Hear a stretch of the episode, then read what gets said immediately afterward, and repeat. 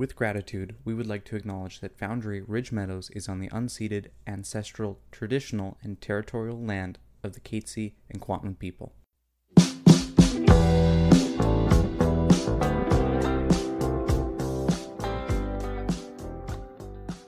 So, welcome back to another episode of Peers on a Pod. My name is Connor, and today for another episode, we were talking all about substance use within our community of Ridge Meadows. I am joined by a guest with some lived experience.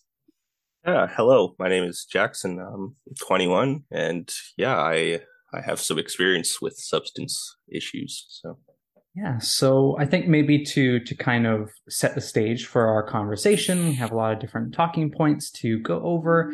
Uh, maybe if you just wanted to to kind of give some brief recap on what your experience with substance use has has been like. Yeah, of course. So, I mean, I think compared to some people, I started a bit late. Like I didn't touch alcohol or um, marijuana until think I was 17.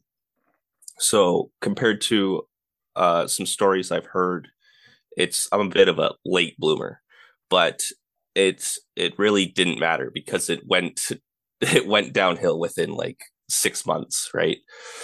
It it it can grab a hold of you so quick. Um, and it started out with just weed. It was very just for fun, right? Um, and I only did it like once, and then like six months down the line, I did it again. So I didn't really count my first time as like trying it. Well, I did try it, but I didn't do it for so long after, where it was like it was a different thing. But after about probably a year, it's like you're smoking weed every single day, um, as much as you can. Or this is my story. I was smoking weed every single day as much as I could. And like I had no money, no job. So trying to do like really weird one offs things for people to try and earn money. Once I turned 19, then I was able to buy my own alcohol. And, uh, you know, before, like, I had gone to a few parties throughout high school and, you know, maybe had a couple drinks, but I never really got drunk or I never really bought a whole lot of alcohol because well, I couldn't for one, but I also just wasn't interested.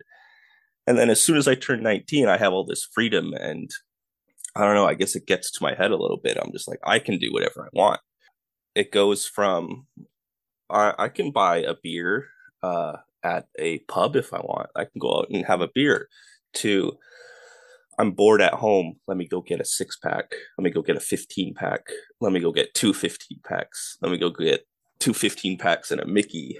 And it just, it goes into a downward spiral so fast. And that's kind of, it sounds like your, your, your lead up to your substance use and stuff like that. When did you, as part of all that, when did you kind of, if there was a, a specific point or, or something that you can look back to of like I I'm recognizing this is something that uh, I want to change or that or that I I don't like that's going on for me. Was there a point that you can remember that, that you kind of where it like, started to like kind of feel like it was yeah. like an addiction, like it was something I didn't want. Yeah. Right. Um. I th- I don't think that ever really happened with the alcohol and weed for me. It wasn't until uh, cocaine came into my life that everything started to really fall apart because uh, I could manage myself with the uh, with the weed and the alcohol at least. I could get out and do what I needed to do, have a job or whatever. But I remember I didn't want to do coke. Uh, I it's just randomly got offered to me at one point where I was having I was having a lot of troubles with uh, the relationship I was in. Um, just lots of stress, lots of fighting. And someone else asked me to come hang out, and I was just in such a bummed out mood where I was like, I'll do whatever right now. They offered me some Coke, and I was just like, why not? You know, I don't give a shit right now. Why not? And then it gave me the sense of like calm that I wasn't, I hadn't felt in a long time.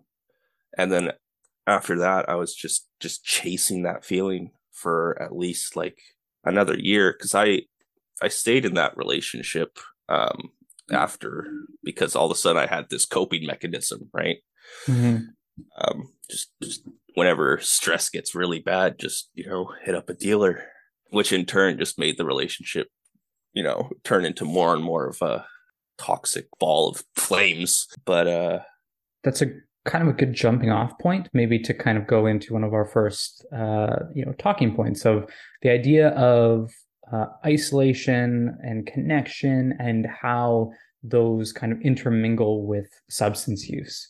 So from from what you just kind of recapped, it, it definitely seemed like you know some some connection pieces in your life, socially speaking, um, weren't weren't where you wanted them to be or weren't feeling good for you, and then you know, I'm not going to put you know, words in your mouth, but just kind of from my interpretation of, you know, you retelling your story, right? It was yeah. almost like a, a driving factor of like seeking more connection in your life, right? And then these substances kind of intermingle with seeking more of those connections.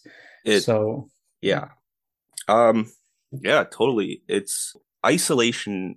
It's basically why I started, I guess. Like, it's like isolation and connection. They're kind of you know polar opposites. Um, and I had some connection in my life, but it was never the connection I really wanted, and I always felt isolated. Even when I wasn't necessarily like actually isolated, like I had people around, but the people around me were only there because you know they wanted to drink or like say I go to a party, right? And they're there and then someone asks me to come and like come you know come drink with us come uh come to the party party with us um and it's like okay sure. You know it sounds like a good time. Why not? But then you know party's over you go home and you're the next day you're thinking all right maybe you want to talk to uh, your friends about what happened last night except they're not actually your friends and you're still isolated because they never talk to you outside of when you're using those substances, you know, where the weed, alcohol, whatever, right? I noticed after high school, basically, those were the only connections I had was I had connections with people, but it was through the substances. And without the substance, there was no connection. So it really, I was isolated completely. The only thing that gave me connection was the substances, which is why it's such an attractive thing, right? It's like if you're just craving some connection and you can't get any, it's like, well, if I go to this party and drink, even though I don't want to, it's like people are going to talk to me and I'm going to feel something. It's kind of like almost a feedback loop in a way because you go for the connection, you leave, and then you feel that isolation and you realize that the connection isn't real and then you want to go back to the substance of use and you want to use it and then that makes you feel isolated because you're coping with this thing that you're trying to feel connected but you're using this thing which makes you feel isolated. And then yeah it's just yeah. a whole and then at that point you feel so isolated that it's like okay even if maybe the connection isn't as genuine as i want it's still something right? Yeah at, like at the point where yeah it's the loop and you start lowering your i guess your standards or lowering what is acceptable for you. You start you know boundaries you start letting go of them it's like all personal a lot of personal parts of you start to disappear because they're replaced by the substance and what that does. That's really powerful. So when you had realized that you were maybe in this this loop what was the process of you beginning to to make the changes that you wanted to see? How did how did that come about when when we're talking like you know reaching out for supports and and even working up to reaching out to supports right? Like it's all a, a yeah. big part of the process. Well like it was i i hid it. I no one knew i had a problem. People thought maybe i smoked a bit too much weed. You know i had a couple drinks here and there. It's like oh he's a drinker you know? But I managed to completely hide the fact that I was doing cocaine for like two years. Like no one knew a single. I had a girlfriend that would be in the room. I'd go into the bathroom. I'd do coke like ten times the night. And I'd come back and she'd be. She had no idea. Right. Same thing with my family. They'd come in. I have it on my computer desk, and I just hide it, and they wouldn't. They wouldn't know. right? Like two years of that. It's just kept building and building. And probably after, I mean, it did, after like a year, I wanted to stop. Like truly, truly. I hated what it was doing to me. I didn't feel any benefits from it because I had that feeling from the initial that initial one high, right? It's like that calmness that I just kept kept going, kept chasing. That's all I wanted, but after a year you're not getting anywhere close to it and I'm just spending money. But I knew I knew I had a problem. But what really led up to it was um I had no money and then basically I hit up my dealer and I said, you know, give me like 500 or whatever and I'll pay you back. And like two months go by or something and he's like where's my money?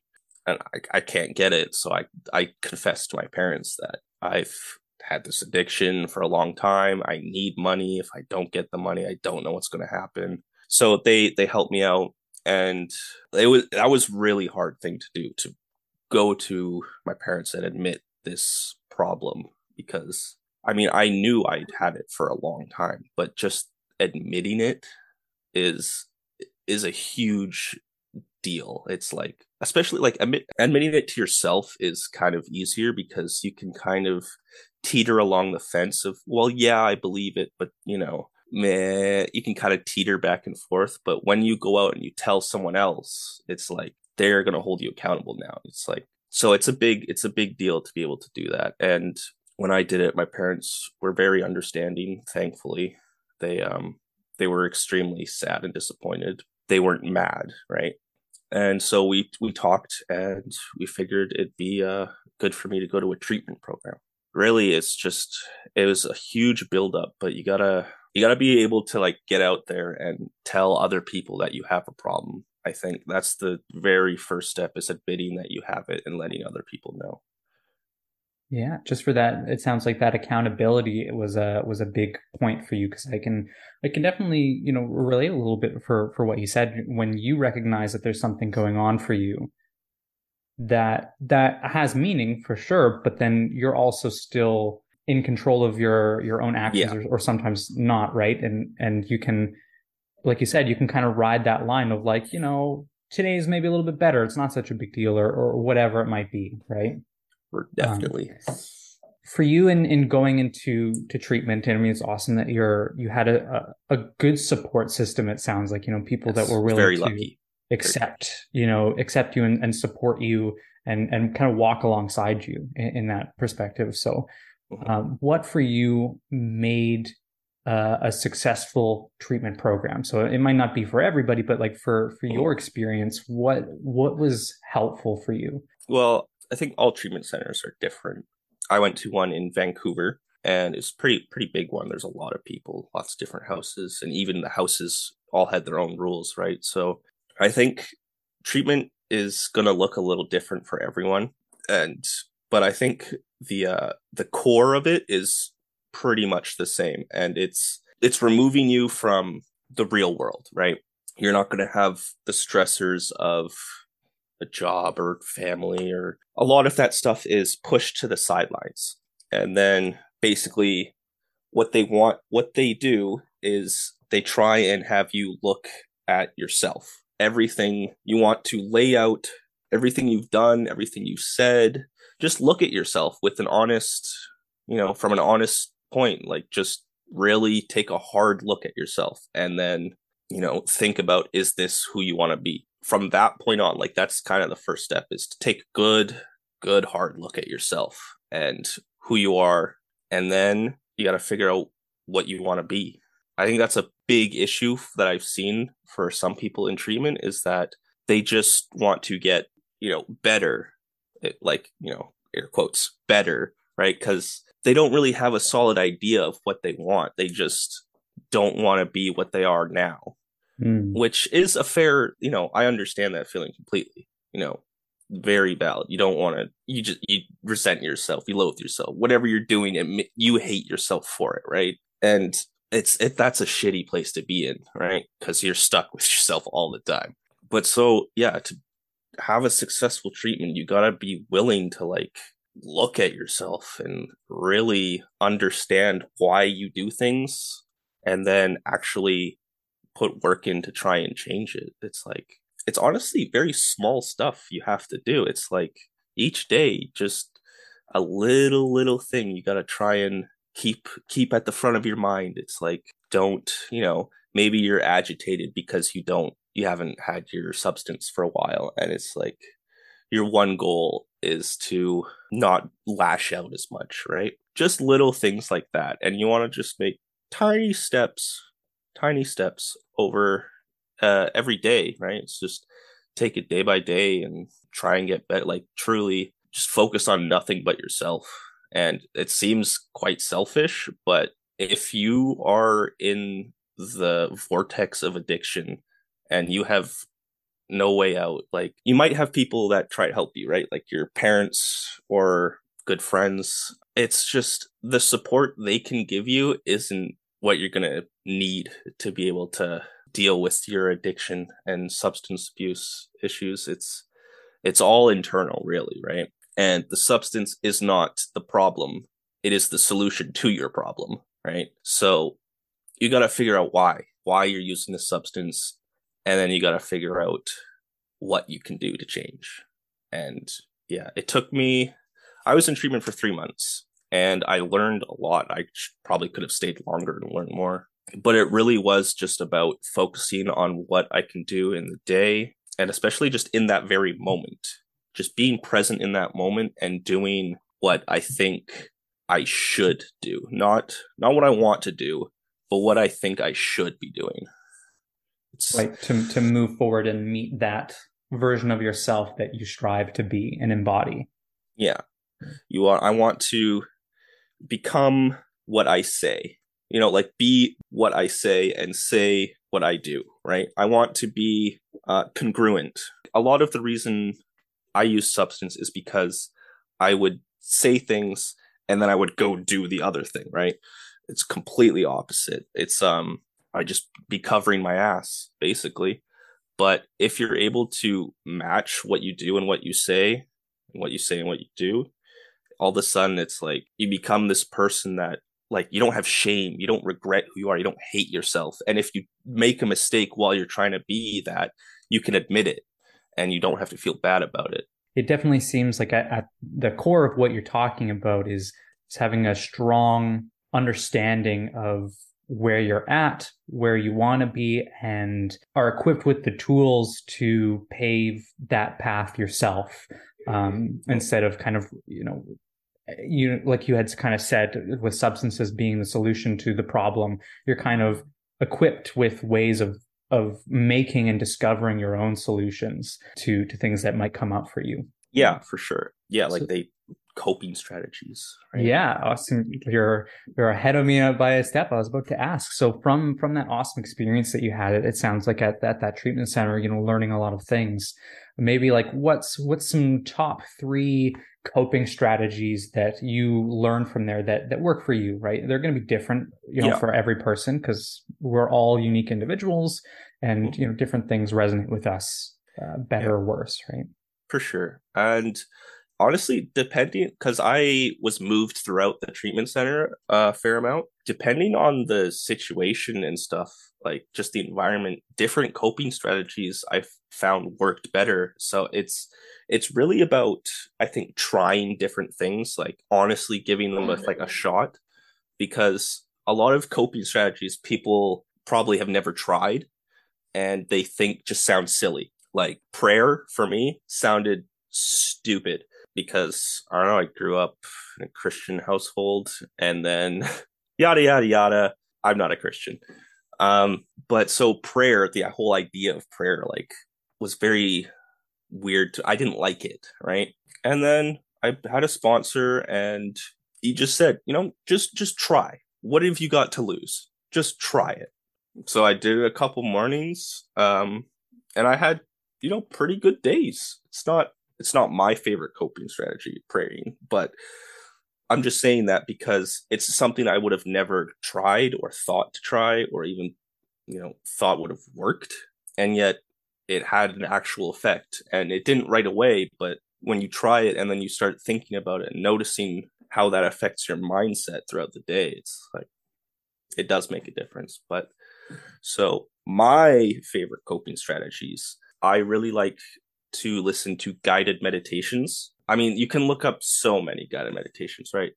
I have my own personal favorites. You can probably find your own, but like just a 20 minute guided meditation where I just kind of lie down or sit back, close my eyes can really take me out of whatever mindset I was in. And it can take a while to really settle into that, but it's like it can if you're in a really bad mind space and you don't know what how to get out of it. I prefer to uh, just have a guided meditation. It literally, you know, guides my thoughts to a better place. So for me, that's my favorite and best coping mechanism. Another one though I really like to do is well, I guess another two. I like to take my dog out on a walk, just be in nature. It feels a very meditative experience. And then reading. I find reading too because it kind of your brain focuses on, you know, the page and you're trying to focus and put together the story of whatever you're reading. And that can also just take you out of whatever mind space, whatever area you're in right now in your head. You can kind of transport yourself into a book if you can. You know, mm. some people I know that's maybe not very easy. Maybe, you know, audiobooks, that could be a great option too. But yeah, so meditation, walks, reading, those I think are the top strategies. I mean, there's others, of course, too, and yeah. person to person, but personally, those work wonders for me. That's awesome you know being part of of that treatment center and you know recognizing the the person that you might have you know wanted to become and where you're at now what was the process for you for setting goals that you know kind of active maybe like like milestones or or the mm. moments along your journey that you kind of look back and and can think of like wow I've I've come a long way. Like this yeah. this means a lot to me and, and kind of the support to reach those goals. Like what's that whole process mm-hmm. like for you? So one of the important things I learned about setting goals is I, w- I was never really a goal setter to begin with. I just kind of cruised through life and whatever happened happened, right? And I didn't really care. Like, but probably the only goal I ever had before was to get my license in a car, right? And those took a while, but I got those goals. But one thing I learned, I think, in recovery is when you're when you're setting those goals, you want to aim low, and that doesn't like don't not aim like up for some something that you can achieve and would benefit you, but like don't aim for the stars on day one, right? Like you're gonna overload yourself if you do that. So when I started, it was just first like week there, it was like, all right, my goals are just to be able to settle in and you know just get comfortable kind of that was my initial goal was just to be comfortable in an environment where i felt really out of place and that took probably about you know a week and a half or two weeks before i started feeling like actually okay at the treatment center and then my next goal was like be honest in the morning group shares. And that took me a little while too before I was completely honest with everything on how I was feeling. There's some things I would leave out. And it's it's just small small goals. For me it was get, you know, maybe a page of the work done, read. We had plenty of daily tasks and stuff and it was like you don't have to do all of them and maybe not all of them are super beneficial. So my goal was I wanted to journal every single day. And I made that a goal for me. And by the end of it, I came out with, you know, 90, like two pages of wow. a journal, right? I journaled every single day while I was there. And I had never journaled before. Like I didn't journal. And so that, you know, just setting little goals. It's like, it's not that hard to write a page at night it's not that hard to write a gratitude list of five things, three things even in the morning. What are you grateful for? And how are you going to show appreciation today? Right? It's very, very small little goals that you want to set for yourself. And that's what I did. It's just very small goals. And then you reach that goal, you feel good. It's like you've hit your goal. And now it's time to set another one. And yeah. you just keep making progress what you had said earlier, like having such a lofty goal right at the start, it can sometimes be a little bit of a like a motivation drain sometimes, mm-hmm. right? Because you're like, oh, I have this, you know, huge thing that I want to do. And that's wonderful. And you maybe you should want to do that, right? But yeah. if there are no like smaller achievable goals that you can kind of celebrate and feel good about completing on the way to that, it's kind of just like, oh, you know, you check in with yourself after a week. And if your goal is like this huge big thing, and you You're can just, only be like, oh, I've only done so little. Yeah. There's so. You're just gonna feel so drained and like yeah. you've accomplished. Yeah, like a good story about that. Exact. Like when I first went into treatment, I was like, all right, I'm going to quit cocaine forever. I'm going to stop drinking. I'm not going to smoke weed, and I'm not going to have any nicotine either. Just not. I'm going to go cold turkey day one. Mm-hmm. And the stress it was causing me within the first like three days was absurd. I was like, okay, this goal is way too lofty, right? I need to like just figure out what I'm going to do for like tomorrow, right? Yeah. Got my nicotine back and it's like that was one thing. If you're going to qu- try and quit a bunch of substances, probably like keep nicotine or something. Keep something. A lot of people keep like maybe it's not nicotine, maybe your thing is like bubbly drinks or whatever, right? But it's like it's good to have a different substance that isn't the one that you're addicted to. And it could be whatever, right? It could be pop, it could you know, your morning coffee, cake, could be Yeah, coffee, right? Yeah. Whatever. Like replacing that with something could be a good goal too. It's something but, that's a little bit more in line with the lifestyle that that you're aiming for, perhaps, mm-hmm. right? Yeah, it's like even once like I'm out of treatment now, right? And it's still still the same process of setting goals. It's don't make them too big. I'm making them a little bit bigger now than just like the next like two hours ahead. It's like, what do I want to do in the next yeah. two hours, hour, right? It's now like, what do I want to do in the next day or two or three? I'm like trying to have a little bit of a goal orientated future. I don't have to hit all of my goals, right? But, and goals change, the route changes, everything. But just having that system in place gives my life like, it feels like there's this sort of drive. Like I'm just the ball is rolling forward. I'm not at a standstill like I was yeah. before, right? It's like things are happening. There's progress. Where when I was in that vortex and cycle of addiction, it's like complete pause. Nothing's going anywhere. The only place anything is going is like down, right? Like my mental yeah. health down, physical health down. It's like nothing good is happening in uh, the cycle of addiction. I think just to kind of to wrap up, I mean, thank you so much for for sharing all that stuff, and thank you for having me. I think a big thing that I've really taken away from this was kind of like that initial like start, like that when you started to recognize